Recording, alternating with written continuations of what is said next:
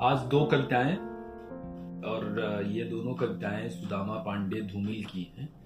उनकी किताब कविता संग्रह संसद से सड़क तक।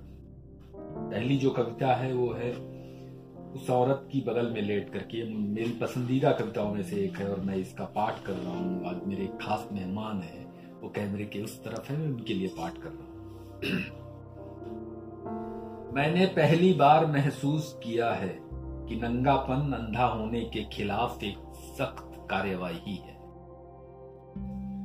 उस औरत की बगल में लेटकर मुझे लगा कि नफरत और मोमबत्तियाँ जहाँ बेकार साबित हो चुकी हैं और पिघले हुए शब्दों की परछाई किसी खौफनाक जानवर के चेहरे में बदल गई हैं।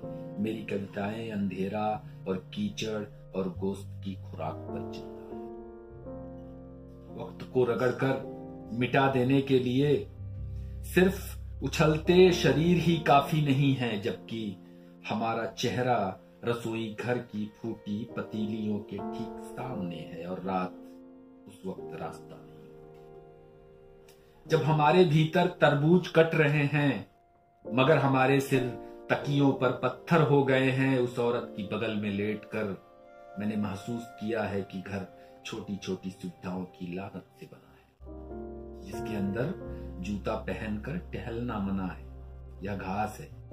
यह घास है यानी कि हरा डर जिसने मुझे इस तरह सोचने पर मजबूर कर दिया है। इस वक्त यह सोचना कितना सुखद है कि मेरे पड़ोसियों के सारे दांत टूट गए हैं। उनकी जांघों की हरकत पाली लगी, मटर की तरह मुरझा गई हैं। उनकी आँखों की सेहत दीवार खा गई है। उस औरत की बगल में लेटकर जब अचानक बुझे हुए मकानों के सामने दमकलों के घंटे चुप हो गए हैं, मुझे लगा है कि हाफते हुए दलदल की बगल में जंगल होना आदमी की आदत नहीं अदना लाचारी है। और मेरे भीतर एक कायर दिमाग है जो मेरी रक्षा करता है और वहीं मेरी बटनों का उत्तराधिकारी है।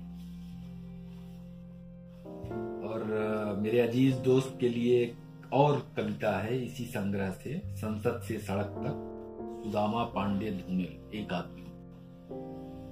शाम जब तमाम खुली हुई चीज़ों को बंद करती हुई चली जाती है, और दरवाजे पर सिटकिनी का रंग बरामदे के अंधकार में घुल जाता है, जब मैं काम से नहीं होता, यानी कि मैं नहीं ढोता, अलमारियों में बंद किताबों का विवेक या हाफते हुए घोड़ों और फेन से तरबतर औरतों का गर्म ख्याल मेरे पास एक आदमी आता है, जैसे किसी मकान में अपरिचितों के बीच चल रहे।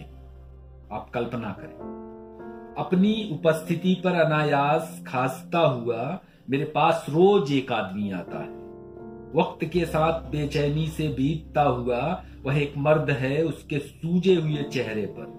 मौसमों की अंगुलियाँ अलग अलग उगती हुई क्या लिखते हैं गुरु? उसकी नाक ऊँची है और बरौनिया सटी हुई है, उसने एक मशीन पाल रखी है, जो उसे चीज़ों के नीलाम में मदद देती है। उसकी गर्दन लंबी है, उसे शक है, किसी ने रास्ते भर उसका पीछा किया है। उम्र के सत्ताईस साल उसने भागते हुए जिए हैं उसके पेशाब पर चींटियाँ रेंगती हैं, उसके प्रेम पत्रों की आँच में, उसकी प्रेमिकाएँ रोटियाँ सेकती हैं। अपनी अधूरी इच्छाओं में झुलसता हुआ वह एक संभावित नर्क अपनी अधूरी इच्छाओं में झुलसता हुआ वह एक संभावित नर्क है, वह अपने लिए काफ़ी सतर्क है। और जब जवान औरतों को देखता है, उसकी आँखों में कुत्ते भौंकते हैं, उसका विचार है कि उसके मरते ही मनुष्यता अंधी हो जाएगी।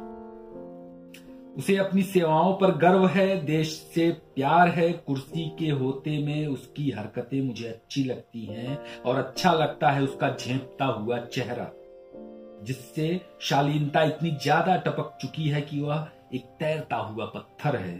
संभावनाओं में लगातार पहलू बदलता हो। अपनी पराजित और जड़विहीन, हँसी पर अतीत और मानसून का खोखलापन टांगता हुआ जब वह हंसता है, उसका मुख धक्का खाई हुई रील की तरह उदास फैल जाता है।